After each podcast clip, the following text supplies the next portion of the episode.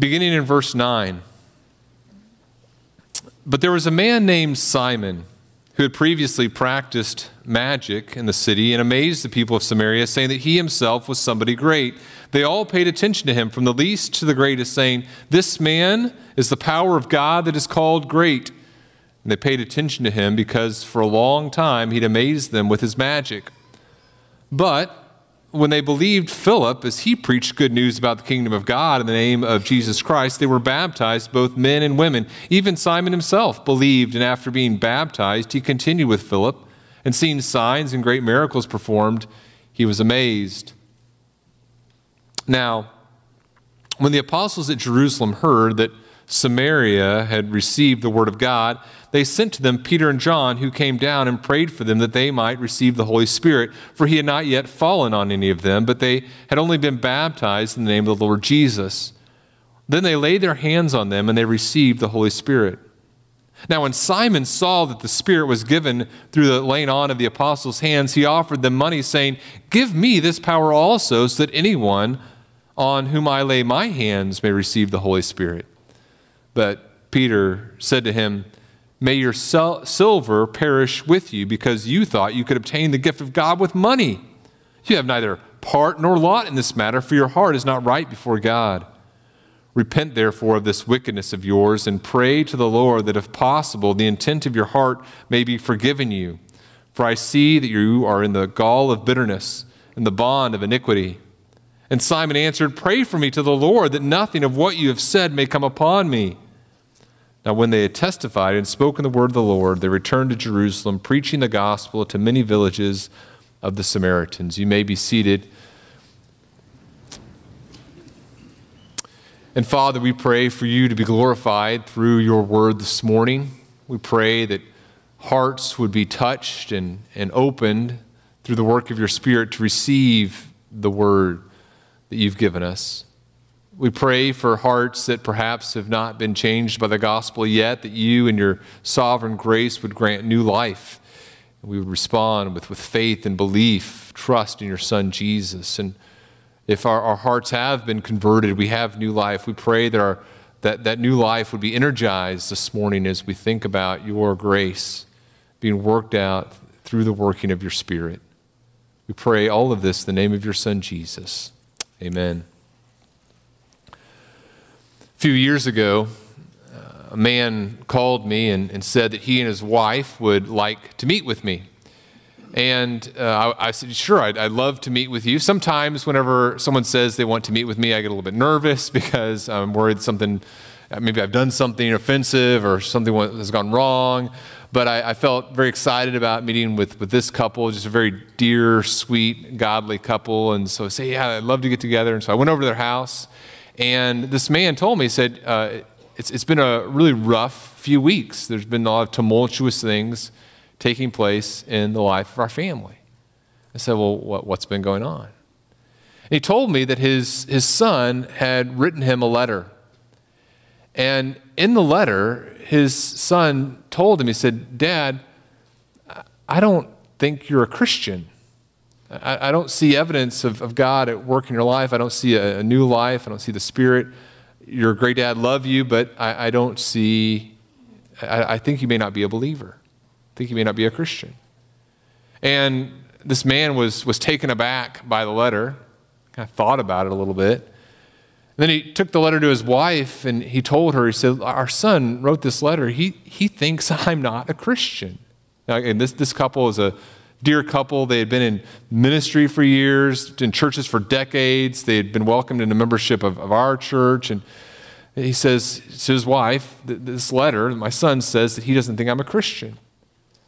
And his wife, very sweet, very wise woman, she had the perfect response. She said, Well, what do you think? And he said, I think he's right. and this dear man, repented of his sins, recognized that he didn't have new life in him, and, and placed his faith in Jesus Christ and became a, a new man. Now, I, I, share this story with you. And, and by the way, I, I have uh, his, his and his wife's permission to, to, share this with you. I share this story with you uh, not to make those of you who are genuine believers to, to doubt your faith or to question your faith or, to go in a, a downward spiral or something. I, I share this story with you to, to caution us. You see, this man was a, a nice man, is a nice man, a, a good man. But at that point, when his son wrote him a letter, at that point, he was not a new man. He had not been what Scripture describes as born again. He didn't have new life imparted from God. He was still an old man. And by God's grace, he became a new man. And in our church this morning, I'm, I'm fairly certain that in this room there are many people who are good men or, or nice men or children, nice women, kind women, kind children, but not new men, not new women, not new children, not those who've been what the scripture describes as born again. We haven't received new life. We're not Christians. And what I want you to do this morning is, is look at this text with me. And this morning, you may realize, as, as we talk about what it looks like to have new life, you, you may realize you're not a believer. You don't have the new life within you. And I hope that you would be encouraged this morning to turn to God for his salvation that he offers freely without reproach. Here's the main idea that I want us to grasp as, as we look at these verses together. The main idea is this the gospel brings new life in Christ, not an improved old life in the flesh. That, that, that's the main thing that I want us to kind of be thinking about this morning as we look at this, this story. The gospel brings new life in Christ, not an improved old life in the flesh. When we receive the gospel message, when God brings us into new life, it's not just improving our old life, it's bringing new life in Jesus Christ. Now, remember where we are in the book of Acts. The first section of the book of Acts deals with the witness laying its foundation. We looked at some things that are always true of the church, some foundational things that are always true of the church. And now, in this the second section in Acts, we're finding out some things about the nature of this witness. The church is going to, to see the true nature of this gospel witness. And we saw uh, back when I used to preach regularly here, uh, we, we saw the last time I was here, we, we talked about how the, the gospel is, is proclaimed through suffering.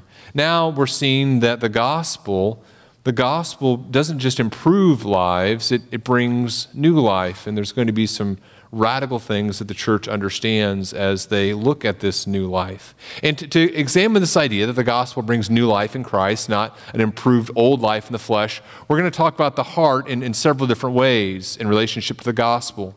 First of all, we're going to talk about the heart unchained, or excuse me, the heart unaware of the gospel. So, we're first of all, I say, what does a heart look like that, that doesn't know about the gospel, the heart unaware of the gospel? Then we're going to look at a heart confronted with the gospel. So, the heart confronted with the gospel. What does it look like when a heart gets confronted with the truth about the kingdom of God and the good news of Jesus Christ?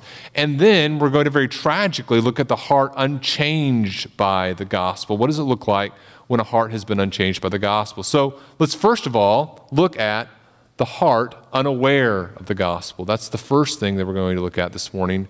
The heart unaware of the gospel in verses 9 through 11. The heart unaware of the gospel. Look down at your text with me, if you would, and we begin in verse 9. It says, There was a man named Simon who had previously practiced magic. Now, what Luke is doing is he tells us about Simon, is he's going back in time a little bit. If you look at your text, you see verses 4 through 8 describe Philip's ministry in Samaria. Remember, there's persecution that struck the church, and as persecution struck the church, Philip goes in the region of Samaria, and as he's there in Samaria, he does what the church is supposed to do, what believers are always supposed to do. He's proclaiming the gospel of Jesus Christ. Now, verse 9, and, and people responded to it, that's verses 4 through 8. Now, verse 9 takes us back in time.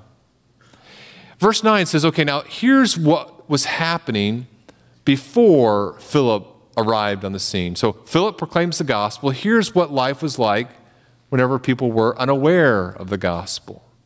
And he draws our attention to a man named Simon. And he tells us kind of three things about Simon. First of all, he tells us that Simon is there in this area and he's practicing magic. And he said, Well, what does that mean to practice magic? I mean, like his coin tricks that he's doing and he kind of looks in the mirror and tries to get him. No, that's not what he's talking about.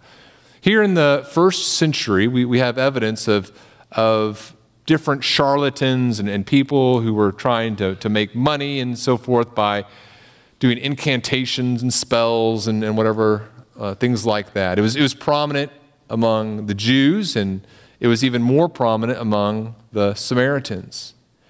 And so, what Simon was probably doing here, what is being described here, is people would come to Simon and they would say, Okay, Simon, I've got a stomach ache. Uh, I have this problem with my back, and it's just killing me.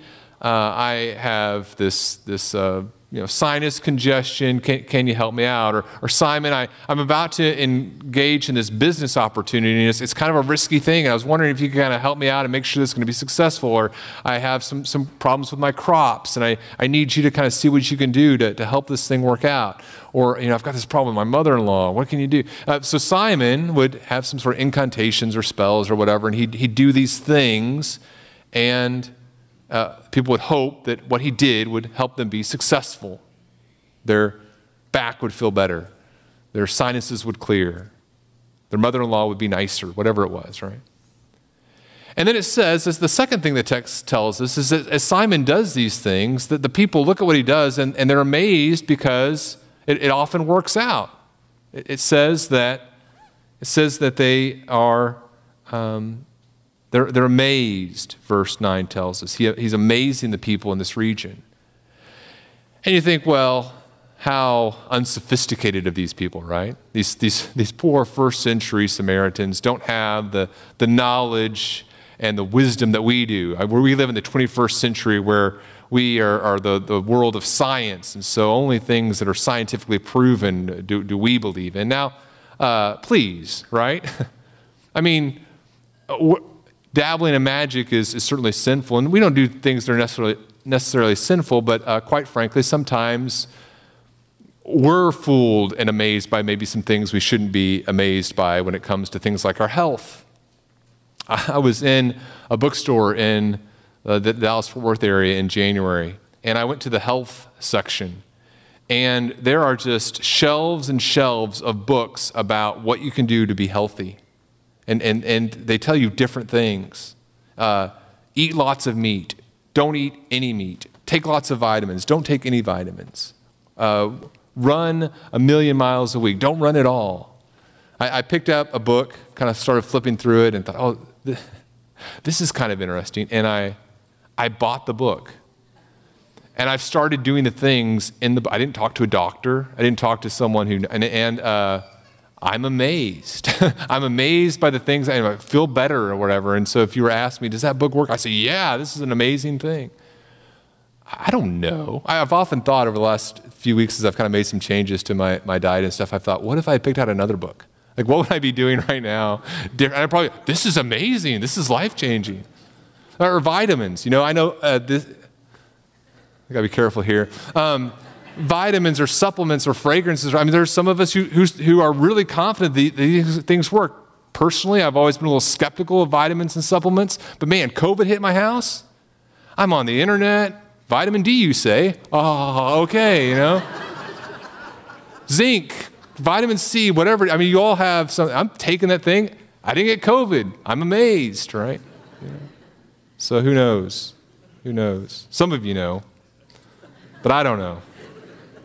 They're amazed. We shouldn't be, we shouldn't be too hard on them, okay? They're amazed at what Simon does something, something good happens, they're amazed. What else? He's, the third thing it tells us is he's, he's a self proclaimer. He's going around saying, I'm great, I'm special, there's something about me that, that you need to, to, to, to look toward for, for success. And verse 10 tells us they all paid attention to him, from the, the least to the greatest. They're all, they're all uh, aware of, of his what they think is power. And he says, This man is the power of God that is called great. They, they think he has some of the, the characteristics or attributes of the divine. And so they are looking to him as something great. Now, here's what I want you to see. This is the heart. This is the heart that's unaware of the gospel. This is what the heart looks like before the gospel arrives. A couple things about the heart we see here. First of all, on Simon's part, the heart that's, that's unaware of the gospel desires the applause and the praise of men. Simon craves that attention. He wants people to call him great. He wants to be seen as something powerful. And we're, we're the same way. We desire in our flesh the, the applause of men. I can remember being in high school and so craving the approval of my peers. And it caused me to be cautious sometimes about speaking the truth about the gospel and about Jesus. I, I, I craved the applause of my peers. And now it's over 20 years later, and th- that applause seems very faint indeed, right? And 20 years from now, it's going to seem even more faint. In 100 years and in 10,000 years, how insignificant will that applause seem? The heart that's unaware of the gospel doesn't understand that. The, the applause and the praise of men seems, seems like an important thing to obtain.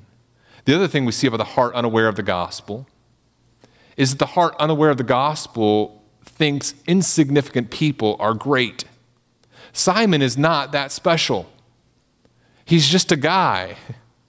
And yet the people call him great. They think there's some sort of divine power within him. And so they, they look at him as, as someone significant. And the heart, unaware of the gospel, makes this mistake over and over and over again. We think people who are actually insignificant like we are are something great and powerful. We're awed by celebrity. And yet we know when we encounter the gospel how foolish that is. There's a TV show called The Crown that talks about the reign of, of Queen Elizabeth. And there's, there's an episode where she is receiving the Apollo 11 astronauts, these guys, these American young men who have landed on the moon. And, her husband, Prince Philip, is just in awe of these men. He thinks about the, the, the majesty of what they've accomplished, and he wonders what sort of insight they have into the human condition, these men who have landed and stepped on the moon. And he meets them. They're, they're ill the day that he meets them, they have a cold or something, and he is just utterly disappointed in how insignificant they actually are. Uh, the character in the show he tells his wife after talking with him, he says, I, talking with these, these astronauts, he says, I don't, I don't know what I was thinking.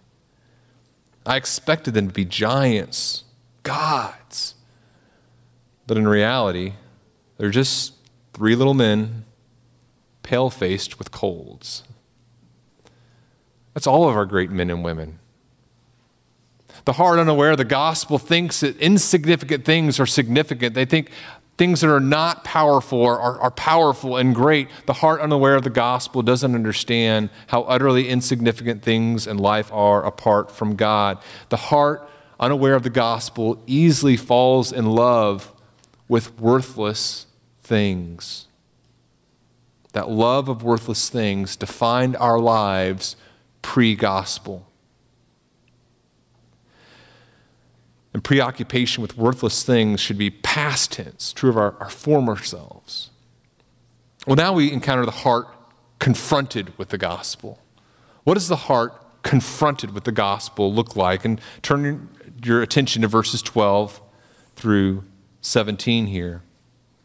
Notice what happens. So remember, he was describing, Luke was describing what happened before verses 4 through 8, before Philip arrives. Now he, he brings us into the, the time where Philip is sharing the gospel. Verse 12, when they believed Philip as he preached good news about the kingdom of God in the name of Jesus Christ, they were baptized, both men and women. And so Philip arrives on the scene. And he proclaims this good news, this gospel news about the kingdom of God. He's telling them, look, you can participate in the kingdom of God. You can be in relationship with God and can be a part of the kingdom of God. So, you know, you've been, you've been enthralled by these worthless things. You've been concerned about your sore neck. You've been concerned about your crops. You've been concerned about all these things. And not that those things are, are unimportant, but they pale in comparison to participating in the kingdom of God. Here's how you can participate in the kingdom of God. You can be in relationship with God himself through, it says that he's proclaiming the name of Jesus Christ. Through faith in Jesus Christ, you can encounter God himself and be restored in your relationship with him by turning from your sin and placing your faith in Jesus Christ. That's the message of Acts. It's the message of Philip. He's proclaiming that message, and the people believe. And they're baptized. They're identified with that message. And the text tells us even Simon himself believes and is baptized. And there are several hard things for us to kind of wrestle with in these verses. And one of them is Is Simon's faith genuine here? we're later going to see very clear evidence that he is not a part of the church. And so I would argue that, that even though the word belief is used here, this is not a genuine belief. Oftentimes in Scripture, we, we see that there's, it's possible for us to have a, an intellectual understanding of the gospel or an emotional response to the gospel and not a true belief in Jesus Christ, true trust in Jesus Christ. So, for example, Jesus, as he talks about the parable of the sower and the seeds, we see some hearts will be excited about the gospel message, but they haven't truly received it. They haven't truly, there hasn't been new birth, new life. They haven't been reborn as they've truly trusted in Jesus Christ. There's an intellectual understanding, maybe an emotional response or an agreement with it, but not truly trusting in Jesus Christ as Lord and Savior see in the book of James that even the demons believe that God is one and tremble. So it's not enough just to have an intellectual understanding of who God is or a, an agreement with some facts. We must trust in Jesus Christ. And so Simon, he believes some things about Jesus, but we're going to see that this is not genuine faith, I believe. There's another kind of hard thing to understand that takes place here. Look at verse 14. So Simon sees Philip doing these things. Uh, he continues with, with Philip as these great signs and miracles are performed. That's, that's kind of, I think that's the same time of what's happening. It's contemporaneous with verses 4 through 8. And now, what happens? The church in Jerusalem hears what's happened. remember, when the church suffers persecution, the beginning of chapter 8, the apostles stay in Jerusalem. They're the most Jewish. They don't encounter the same type of persecution as other people in the church. So the, the apostles have stayed in Jerusalem. Now they hear about how people in Samaria have responded to the word of God, and they send Peter and John. And Peter and John go there to, to confirm that they understand the gospel message. Remember what we saw as we looked at the first section of the book of Acts. The, the church is built on the apostolic authority of these, these first you know, these, these, these, these um, foundations of the church, the apostles, the church is built on the top of that, their apostolic authority and teaching. And so they're being sent there to say, okay, th- this, is the, this is the truth. This is how we understand who Jesus is and how we interpret God's word in light of who Jesus is. And so they're being, this church is also going to be built on the apostolic authority of these first apostles. And they, they go there, and so they're they're going to go, and the church in Samaria is going to, these new believers are going to recognize their authority, and this authoritative group is going to recognize the genuineness of their conversion. And what happens? It says, again, this is a little, little hard to, to grasp, and, and we're going to talk about what this means. It says, they, verse 15, these Peter and John come to them, and they pray that they might receive the Holy Spirit, for he had not yet fallen on any of them, but they had only been baptized in the name of the Lord Jesus. And then they laid their hands on them and they received the Holy Spirit. What is what's happening here? Some have argued that what's happening here is that they've become Christians, but they weren't indwelled by the Holy Spirit yet. There was a two stage process. Some Christians would say this is, this is normal. This is, some people would call themselves Christians, would say this, this is normal. This is how it, it always takes place. You, become a Christian, and later you can have this second baptism with the Holy Spirit, and this is, this is how things go. So, for example, our charismatic, some of our charismatic brothers and sisters would say this. So, you, you get saved, and then there's this second special baptism of the Holy Spirit.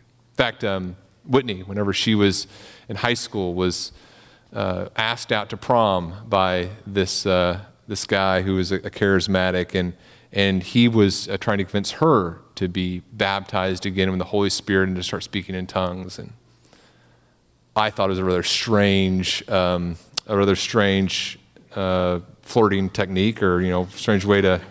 Thought, well, that's what charismatic guys do. Hey, you want to be baptized in the Holy Spirit a second time? I don't know. It's a little strange uh, to me.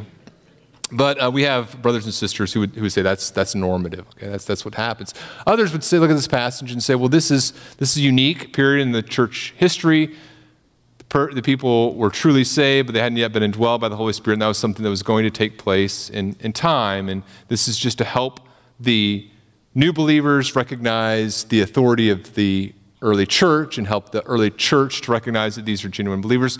I think something a little bit different, I think it's that general idea, but I think something a little bit different is happening here. I believe that as the genuine believers recognize Jesus Christ as Lord and Savior, God gave them new life, they placed their faith in Jesus Christ, and they received the Holy Spirit. I, I think that's already happened for these believers. I think it's similar to what happens to the apostles in Acts chapter 2. Remember, the apostles in the Gospel of John, whenever Jesus Christ rose from the dead, they, they believed in him and they received the Holy Spirit. But then later in Acts chapter 2, there's a special receiving of the Holy Spirit that's accompanied with signs and wonders. And this happens several times in the book of Acts to show the genuineness of the Spirit's work. It's this outward manifestation of what's taken place inwardly already.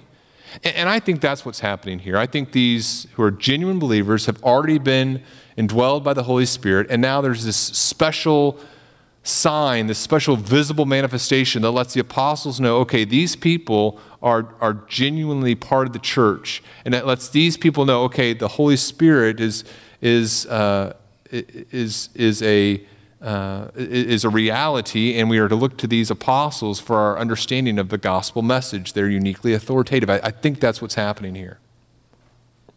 What I want you to take away from this, this these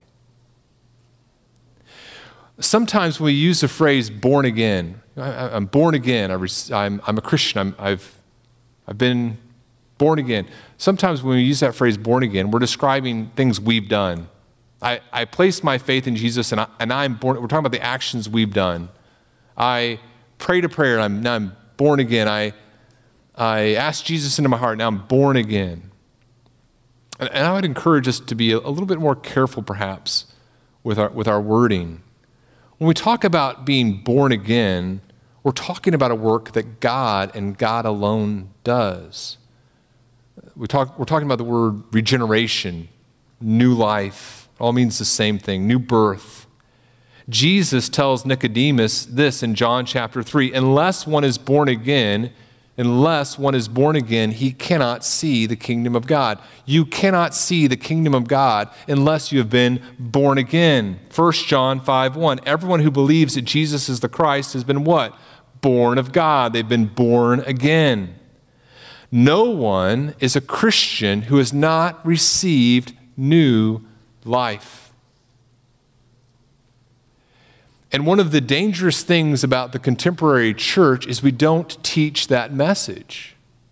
We say, well, pray this prayer or, or uh, think these nice thoughts about Jesus and, and, and you can go to heaven. When in reality, we should include this message look, what, what God calls you to do is to turn from your sin and, and place your faith in Jesus Christ as your Lord and Savior. And you don't just become an improved version of your old self, you become by, by God's work within your heart, you become a new creature. You're a new person. And to fail to, to proclaim that truth can cause some of us to just stay in our sins and not truly turn from our sin and place our faith in Jesus Christ. The message that we don't really need to change all that much is what A.W. Tozer calls the message of the new cross. The new cross says, ah, you don't have to change. Just, just be yourself and a little bit better maybe a lot better in some of your cases. Here's what he says. Listen to what A.W. Tozer, A.W. Tozer says. He says, The new cross doesn't slay the sinner, just redirects him or her. It gears him to a cleaner and jollier way of living and saves his self respect. To the self assertive, it says, Well, assert yourself for Christ.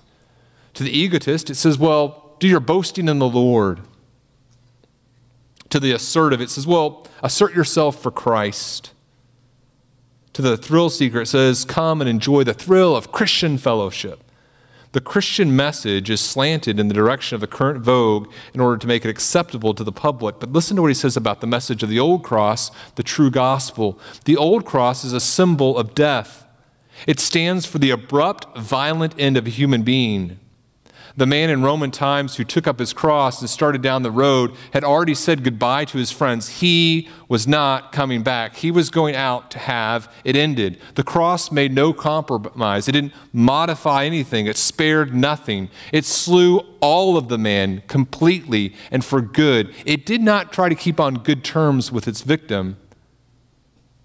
It struck cruel and hard, and when it finished its work, the man was no more. That's the gospel message. The heart confronted with the gospel is told look, there can be no compromise here. Jesus Christ must be all.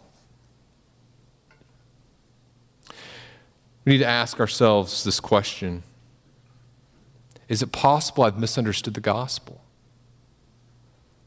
Is it possible I, I don't have new life? Have I simply just been hearing a message about Jesus and think, well, I'm, I'm just going to be kind of a, a, better version of myself? I'm, I'm going to try to lose my temper less. Jesus is going to help me not be maybe as angry as I was. I'm going to keep my same idols and desires, but just be a little bit of a better Daniel. Is it possible we've misunderstood the gospel? The gospel tells us we must die and receive new life, a new life that can only be found in Christ. Left in our flesh, we will certainly perish. And sadly, we now see evidence in this next section that Simon does not have new life. Let's look at the heart unchanged by the gospel. The heart unchanged by the gospel. These verses have been some of the most frightening verses in all of Scripture for me especially earlier in my, my Christian life, in college particularly. I think that's healthy, and I hope that you're troubled by them in a helpful way, in a God honoring way. And if you're a genuine believer, not, not shaken in your confidence, but stirred up by these words and, and desire to see the fruit that, that we, we see a genuine believer need. So here's the heart unchanged by the gospel. And let's look at Simon. And there are several things in this text that help us understand that Simon's heart has not been transformed by the gospel. He doesn't have new life. First of all, we see that his heart doesn't grasp the nature of the gospel. Look at verse 18. Simon sees that the Spirit is given on through the laying on of the apostles' hands, and what does he do? He offers money. What does this reveal? He doesn't understand the nature of how God works. He doesn't understand the, the basic truth of the gospel that God's grace is given, not earned or purchased. You and I cannot receive the grace of God through our good works, through our money. There is no means by which we can obtain God's free gift. Simon doesn't grasp that at all.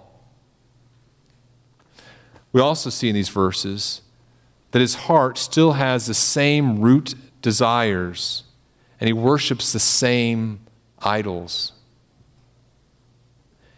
He wants, he says, verse 19, the power. He's been called the power before. Now his power has been shown to be insignificant, puny, impotent. Now he says, Give me this power also, so that anyone on whom I lay my hands may receive the Holy Spirit. His idols have not changed. He hasn't seen the beauty of Jesus Christ and said, All other idols that I have are, are, are are nothing in comparison with the value of obtaining and possessing Jesus Christ. Simon doesn't get that at all. And so it's another indication that his heart has not been made new, he's not been reborn. It's the same idols, just with a different name. The third thing we see that shows us that his heart is unchanged by the gospel is what Peter says. Peter's words are condemning. May your silver perish with you, he says in verse 20, because you thought you could obtain the, the gift of God with money. In other words, you're in line of perishing, and may your silver perish with you. You're still in line of God's wrath and judgment. Then he says, You're not part of us. You have no part with us or lot in this matter. You're, you're not part of the, this church. You've been baptized, you've been identified with us, but it's clear now by the, the fruit that's coming out of your life that you are not genuinely part of the church. And then he says, there's still a need to repent. Repent. And he says, if possible, in other words, not by your own works, but by God's grace, that he would save you. He still needs what? A new heart. What is he? He's in bondage. He says, I, I look at you and I see you're in the gall of bitterness and the bond of iniquity. You're still trapped in your sin. And the, the, the fourth thing we see that shows us that Simon's heart is not changed is he, he, he asks, he, he doesn't do what Peter has just told him to do. Peter says, pray out and cry out to God for his mercy. And, and Simon says, Well, will you do it for me? There's a sorrow, but it's not a godly sorrow. Now, any one of these things might be true of us momentarily as, as believers. There, there might be a moment where this could be true of, of any of us, and I'm sure at times all of these things are momentarily true of us in, in some ways, in terms of being uh, evidencing life live like we're under the old man or in the old man or woman. They shouldn't be characteristics of us. You say, well, how do I know? What are some signs of an unchanged heart? Let, us let's talk about that. Let me, let me give you some questions, some, some signs of an unchanged heart, questions to ask yourself to, to see has my heart changed? Number one, first question is this do I, do I love the world or do I love God? The heart that's been changed by God, that's been regenerated, that's new, is going to love God, not the world. Remember, as we went through 1 John, we, we talked a lot about this. 1 John gives us some characteristics. Okay, a person who loves God is, is going to live this way. So, for example, 1 John chapter 2, verse 29 if, if you know that he is righteous, you may sure, be sure that everyone who practices righteousness has been born of him. So, a person that finds himself practicing righteousness knows that they love God, and that's a sign that their heart is new. 1 John 4 7, Beloved, let us love one another, for love is from God, and everyone who loves has been born of God. If I find myself loving God and, and loving his people, then what, what is that? That's a sign that I love God. If I don't love God's people, if I don't love his commandments, I don't want to walk in righteousness, it's a sign that I love the world. That could be an indication of an unchanged heart. Second question to ask, number two. Do I see the works of the flesh or do I see the fruit of the Spirit in my life? We went through Galatians 5 and we, we talked about the, the works of the flesh, the works of immorality, the, the dissensions, divisions, contentions, jealousy, envy, all those things that are characteristic of the, of the flesh. And we see that, if we see that lived out in our lives, it's an indication this, this heart has not been changed the same works of the flesh that I was doing before I prayed that prayer, I, am still seeing and, and no real growth in that. But we see the works of the Spirit, the fruit of the Spirit in our life love, joy, peace, patience, kindness, goodness, faithfulness, gentleness, self control. What is that? That's sign that there's a, there's a new heart. There's been a life change that's taken place.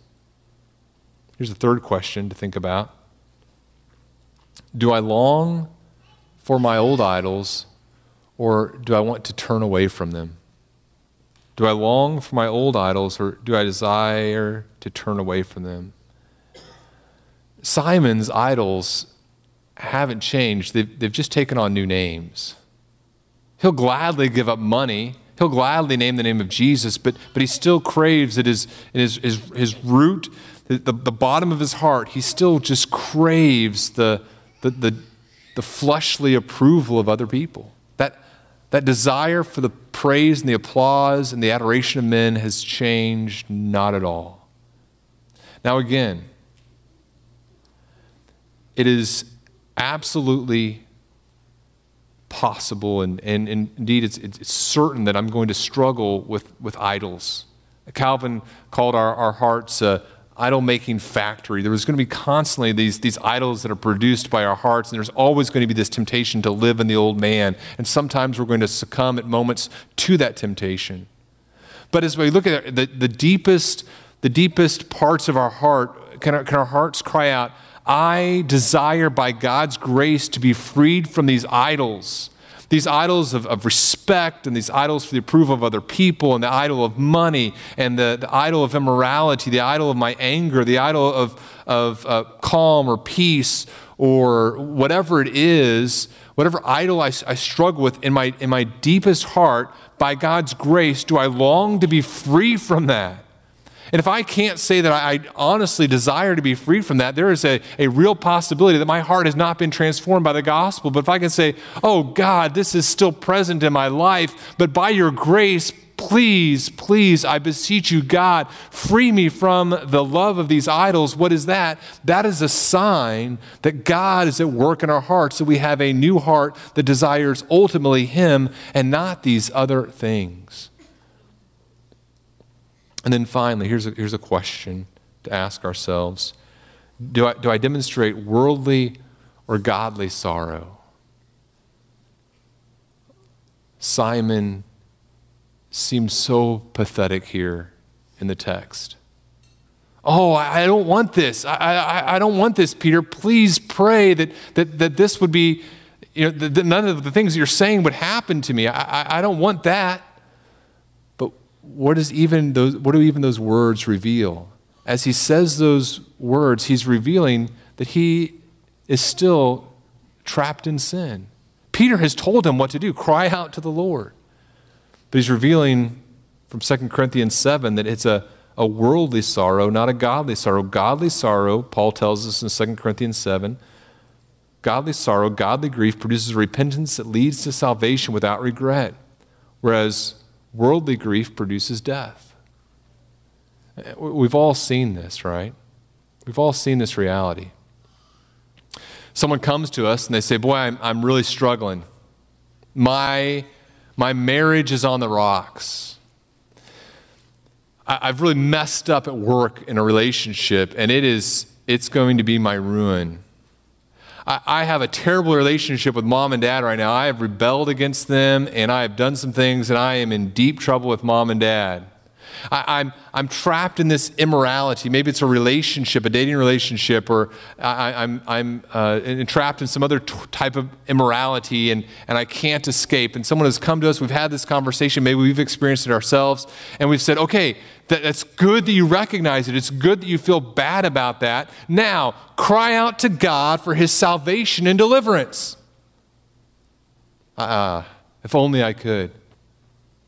Cry out to God for his salvation and his deliverance and turn from that sin. Oh, I'd love to, but you don't understand my wife. It'll never work. Boy, I would love to, but you don't understand how unreasonable my, my boss is. This is, I, am toast. I can't change. I, I would love to have that relationship with mom and dad, but I messed up too deeply, and I can never really respect them anyway because they're so unreasonable. I would love to escape that immorality, but you don't understand how strong its hold is on me. What is all of that? That is all signs of a God of a worldly sorrow, not a godly sorrow that leads to repentance. What does God call us to do? Cry out to him for deliverance. That's what Peter's words are to Simon. And if Simon had had, I believe, a regenerate heart, if he was a new person, if he'd been born again, as he heard those words, what would he have done? Cried out to God for forgiveness.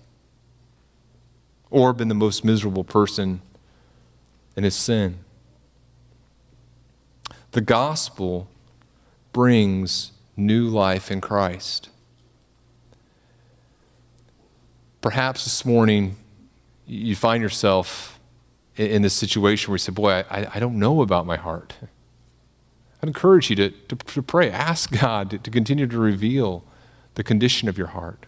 Cry out to God for His salvation, for His, his life. You say, well, how, how, do I respond? If, if, I, if I recognize I don't have an unchanged heart, how do I, how do I respond? Respond just like our, our dear brother did at the, the beginning that I told you about. What do you do? God, help me. God will not turn away all those who come to him seeking his forgiveness. He turns away the proud, he turns away the self righteous, but all who come crying to him for mercy receive it. If you're a believer, that should be a precious truth to you this morning. If you're not, I'm praying, but as I've been praying for this message, that God would be stirring in your heart even now as you hear his word, that you'd respond in faith. The gospel brings new life in Christ, not an improved old life in the flesh. We cry out to God for salvation, the God who will not cast anyone out who turns to him in faith. Let's pray. Father, we thank you for the gospel. We thank you for this good news of your son Jesus. And Father, we cry out to you this morning for your continued mercy. For those of us who are in you and yet find ourselves in, ensnared by various sins, Father, we, we turn from those, turning to your Son Jesus, placing our confidence in him alone. For those who may have been a part of the church for a long time but, but haven't received new life, I pray that your Spirit would do your work in them this morning, drawing them to yourself and calling them to cry out to you through faith in your Son Jesus for salvation that can only be found in His name. They would receive the kingdom that you offer freely and without reproach. We pray these things in the matchless name of your Son, Jesus. Amen.